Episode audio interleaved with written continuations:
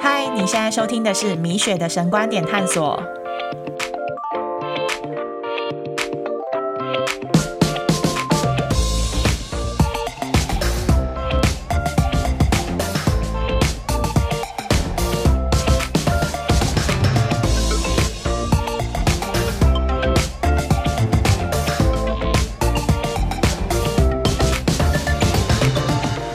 我是米雪。呃，你最近过得怎么样呢？那我最近真的是忙到爆炸了。呃，我好像从复活节之后吧，我就一直的几乎都没有停下来。呃，那因为今年呢，我本来就是期望说能够有比较多参与教会的一些侍奉，或者说参与教会的比较多的。呃呃，小组吧，比较就是也想了解，就是现在呃，在美国的一个教会的整体的一个现况，因为毕竟我算是这一两年才从台湾过来美国的嘛。对，那那虽然呃，我有已经也调整了学校这学期的选课的课表，我有刻意的把我的课挑的比较偏应用型的。对，但因为最近就是因为呃逢期末的一个状态，对，所以我呃现在各式各样的期末的报告堆中，那当然还有一些教会的小组啊，我还是要参与一些团契的的的聚会啊什么的，这些也是不能少，对，所以就变得整个。嗯，从好像从三月之后的那个复活节之后，我就一直一路忙忙忙忙到现在。对啊，所以我如果可以的话，我还是希望能够排出一点时间来跟你说说话。那但是呢，要能跟你讲上话呢，其实也蛮需要天时地利人和的。对，为什么这么说呢？因为毕竟是一个录音的环境的话。呃，我现在并没有一个比较专业的录音工作室嘛，对啊，当然怎么可能会有呢？沈学生，对我们这种门外汉，但是就是说，我们现在我跟我先生住的是呃神学院的学生宿舍，其实这样子的学校给我们的配备已经算还不错了啦，就是说我们夫妻两个人，我们住的宿舍就是 one bedroom，就是那种。有有一个房间的隔间，然后一个客厅，然后还有厨房跟厕所，这样对。但是就是只有一个房间的隔间而已，对。那那还有厕所的隔间，其他全部都是通的。那变得其实，呃，我在家里呢，我们的客厅。的功用就非常多，这个客厅同时要能够吃饭，那要能够是我们夫妻休闲看电视的地方，那还要摆两张工作桌，对，一张是我自己要念书，还有我要在这边录音的一些配备的工作桌，那另外一方面是我先生，因为也是他的专业的关系，也需要一个工作桌，对，那这样的一个情况下的话，变得说。呃，我觉得特别就是，主要是疫情期间，很多的时候，大部分都已经在家里了，又再加上这样的一个环境的话，其实真的要有的时候做事啊，各方面都容易，就是需要配合对方的状况这样子。对，那再加上呢，呃，我们的家算是公寓型的。要要这样讲算公寓型吗？但就是说，这个我们家的门呢，一打开，其实中间就有一个中庭，就专门是就是给我们我们的宿舍的学生们可以有一个活动的地方。对，那我们学校的学生的形态呢，当然单身也是有啦，但是更多的比例是嗯。家庭或夫妻就是一起的住进来这样子，所以我们每天呢，大概就是会有一些特定的时段，就是小孩会放出来在中庭玩啊，然后呃各种嘻哈这样子，对，所以就哦还有还有时候还有一些修缮的声音啦，就变得说我就很。那又再加上要配合我自己的身体的状态嘛，对，所以就这样子种种的一些困难之下，变得说我要来，呃，跟你说说话就变得有一些困难这样子，对，但呃，我还是蛮想跟你分享，就是我最近的状态，对，因为就是期末的一个期间嘛，那就是还有一个哦，好死不死，我选修了一堂密集课。对，那这是一个儿童视工方面的课程。那这样子交叉下来，我其实这阵子这两三个礼拜，因为密集课又是在周末，礼拜五六日的时间，那五六日的时间就是教会的活动也是最多。对，那又要参与服饰各方面，我整个就是从每天早上六七点起来之后，就是真的是一直忙忙忙忙忙忙到晚上十点的一个状态。对，我觉得主要更大杀伤力真的是因为密集课的关系啦。对啊，但好了，其实我今天跟你聊这个，我也不是要来跟你抱怨的。呃，我主要也是蛮想跟你聊聊，其实我在儿童施工上面的这堂课，我觉得有蛮多的学习的吧。我不知道你现在的状况怎样，或是你有没有，就是你身处的环境，你大概也可以知道，因为疫情的关系嘛，我们的生活也受到很大的限制嘛，所以其实。呃，我觉得有很多的家庭其实也深受着一个呃环境的一个困扰吧。那其实呃，自从去年疫情爆发之后，呃，因为有一点点来的太突然了，其实我觉得看起来就是说整体蛮多的教会是没有太多的预备的情况。对，虽然说直接我们就改成 Zoom 了。可是说要对在一些其他的聚会，比方说青少年的团契，或者是说儿童主日学的方面的话，其实因为资源配置的问题，其实暂时的都有关闭一段时间这样子。有一些教会还是有啦，那但是说就是说要孩子呢，就是说在主日的时间只透过 Zoom 隔着电视看着老师。这样子的一个算是带活动吗？我觉得不管是对主日学的老师或者是小孩，都是蛮辛苦的一个阶段。这样子，那其实这样在这一年特殊的一个疫情的期间呢，呃，我自己在一些看一些报章杂志，还有包括我们神学院也有提到，在家庭里面呢，其实也出现了蛮多的状况。因为什么事情都只能在家嘛，对啊，那每个人呢都没有一个呃能够自己独处或者说可以发挥的一个空间，这样子就是都受了限制，所以其实我们真的都活在一个非常不容易的状况。对，那美国这边呢，目前现在就是接种疫苗的部分已经普及化了。对，所以其实这边的状况是，就是说集会啊，或者说教会的聚会这方面呢，就是已经不受限制了，不会受到政府的或法规的约束力，所以已经可以开放。对，所以我们这边的听到的就是说，普遍的华人教会的话，已经陆陆续续在开放了，或者是说即将要开放的一个情况。对，那。那我自己的一个观察是，毕竟我觉得我们是一个移民的群体，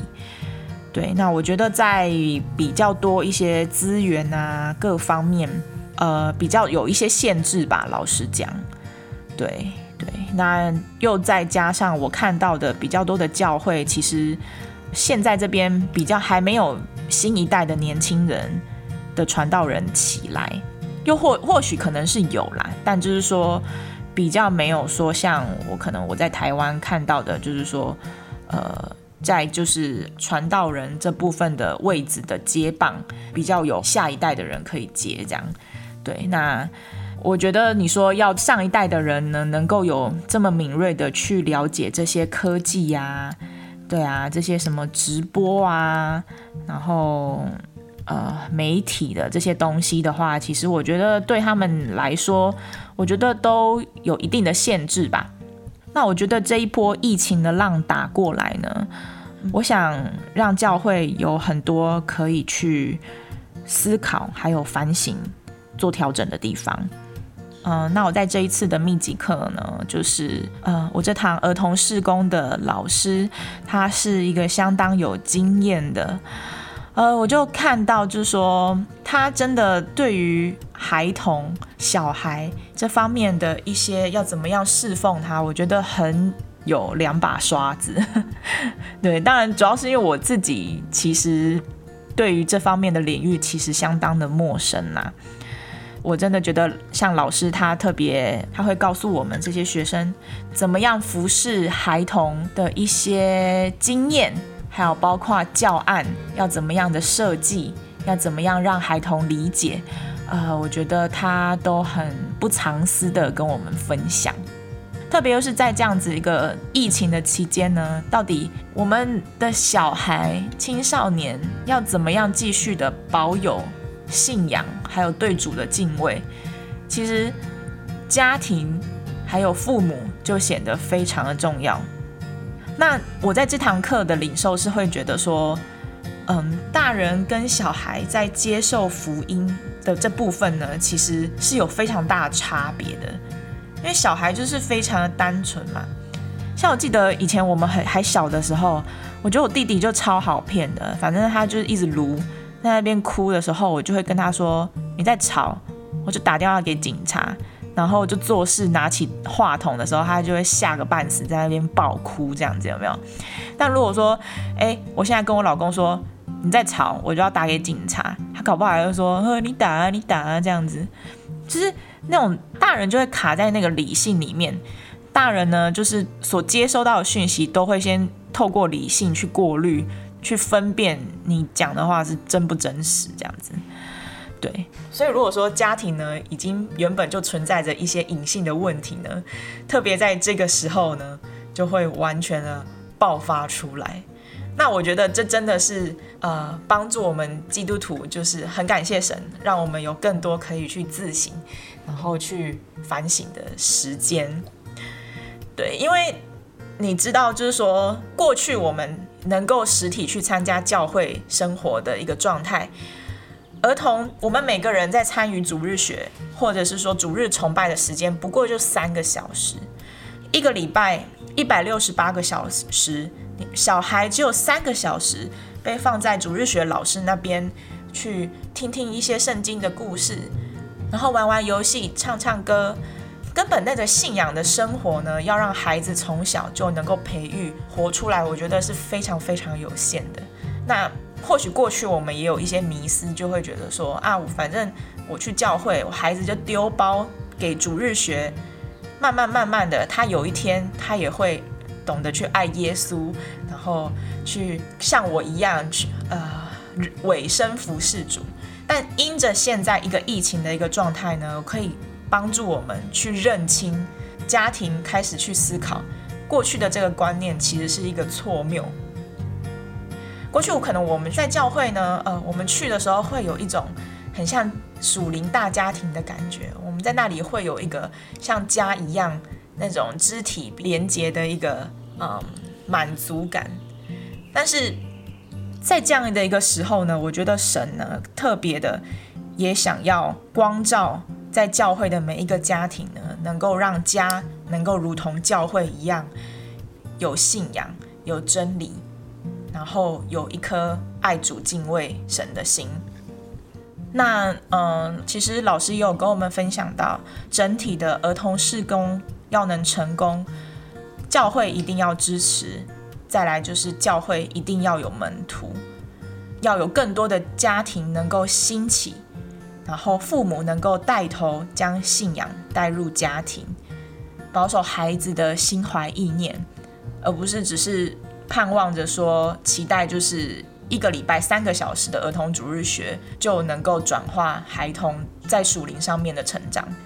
那我们这边呢，我看到比较多的华人的教会其实已经摩拳擦掌的，就是呃开放要来欢迎大家回流。回来教会，对我知道有一些其实白人的教会根本有一些根本就没有在 care 啦，所以当疫苗发行，那政府也说 OK 的时候，他们就开始的就已经在集会了，对，但呃其实华人就比较谨慎一点嘛，所以我们看状况还是希望大家疫苗第二季打完之后再开放这样子。对我自己跟我先生这个月月初的时候，我们也去打了第一剂。对，那嗯，所以接下来我们下个月打完第二季之后有抗体之后，我们也开始要比较多、更多进入真的在跟弟兄姐妹的实体聚会当中开始有一些密切接触，这样子。对，那我真其实我回想到我这一年的聚会的情况，老实说，真的我自己有的时候真的会有一点怠惰吧。对啊，然后我也得我也得承认，就是我是觉得感谢神的保守，我有可能是因为我自己也泡在神学院的环境里面。那我自己有得承认，就是说疫情这样一年多的时间，我的信仰没有丢 失掉。我觉得也是感谢神的保守，是有可能是因为我也浸泡在神学院，然后一直在读书，就是读圣经这方面这样子的一个环境，不然可能真的很难守住信仰。对，因为我觉得就是说你所有的上课、所有的生活跟外面的接触都已经。透过 online 了，对你说要聚会的时间还要再坐在电脑前面两三个小时，这其实真的是有一点点呃挑战哎，对啊，那我记得疫情刚开始的时候会觉得哎很开心啊，反正每天在家啊，在家就可以哎以后不用化妆，然后换衣服这样去上学，还要准备便当什么的日子都都不用了，然后可以整天在。家很开心这样子，对，然后就是你就可以睡很晚啊，就有时候像上课或者说主日有没有？就比如十点主日，你可以睡到九点五十五，然后五十八分起来，然后打开网络，就可以在 Zoom 上面参加聚会。对，那那就衣服就没有换，就穿着睡衣这样子聚会啊。对，那那我是觉得是后来是被提醒。那有时候被提醒，你还是会觉得啊，就是他讲他的，我在家里房间，我我怎么样，谁知道，对不对？但我这个时候呢，我就不得不说，我老公真的是很奇葩。他参加主日的时间呢，他就会真的把衣服穿好，包括连袜子都穿上，真的不夸张。我真的整个傻眼。他就是穿好，头发绑好，因为他留长头发，他就是这样子坐在客厅跟我聚会这样。然后我就穿着我的 Mickey 睡衣，就是一个很大的反差。对，然后为什么会这样？我觉得 我，然后我就觉得，哎，平常我看我老公也没有真的好像很敬畏神啊什么的，就是我们有一些事情上面，但就是会觉得这件事情他怎么能够做到这样，而且是在没有人可以看的情况，就是反正也不会有人，你你不这样，你不你不这样穿也没有人知道啊，但是。我觉得这个这个回过头来，真的是可能跟他家庭的生活，他的原生家庭的生活，他的就是说父母带给他在信仰生活对主的那个敬畏，可能从小的时候就已经升值了在他的心里。所以不论环境啊，或者说疫情啊，在任何地点，时间到了，他就会把自己打理成一个好的状态，然后朝见主。不论是实体去教会聚会，或者是在网络前面，对。那我觉得这个就是神在我老公身上的祝福。所以回过头来说，真的对于儿童在信仰上面的喂养，我觉得真的是一个很大的课题。我们也需要好好的。去思考，我们怎么样去养育我们的下一代，来带领他成为一个爱主又敬虔的门徒。我想这真的是一个很神圣的课题，值得我们每一个人去好好的思考一下。OK，这就是主要我今天啊想跟你分享的。那。接下来呢，我这堂课我要开始学习，呃，依照老师教导我的，要设计一个孩童可以理解的主日学教案。对，那作为我的期末作业。对，我想在这样子的一个算是儿童崇拜的信息里面呢，其实有时候我过去可能我过去的思维会觉得，反正小孩又不懂，就是尽量的简单化就好了。但其实小孩。远比我们想象的更加的聪明。其实神当创造人的时候，就已经有一颗硬体的脑在里面了。所以，我们不断的去更新它的软体。这样的一个软体的更新，不代表我们要把信息简单化的输进去，而是只是要用同样福音的真理、重要的讯息，但是是转成他们能够理解的话语，灌输到他们的里面就好了。其实孩童他们也懂属灵的事情，只要我们愿意讲，他们就会愿意听，也愿意学。所以我想，这个对我来说也是一个蛮大的挑战的。我要怎么样？我要怎么样去揣摩孩童可以接受的方式，试着去做我期末的教案。对，其实比较多的老师有稍微教一些撇步，大概就是呃图像化，把这些福音的真理不加水稀释的，把这些讯息透过一些可能图像化，或者是说游戏互动方面的一个状态，然后去做出来。对，所以这也是我一个其中的一个期末作业的大挑战吧。对，OK。好，那就这样子啦，今天就聊到这里，好吗？也希望我这一些分享，我最近的学习也能够带给你的生命有一些不一样的看见。那今天的分享如果有带给你一些共鸣或是能量，也邀请你把这支音频分享给你身边的朋友喽。最后，非常感谢你一起陪我探索十字架的奥秘。我期待与你在有限的生命中更多认识真理。祝你平安，也祝我期末加油。我们下集见喽！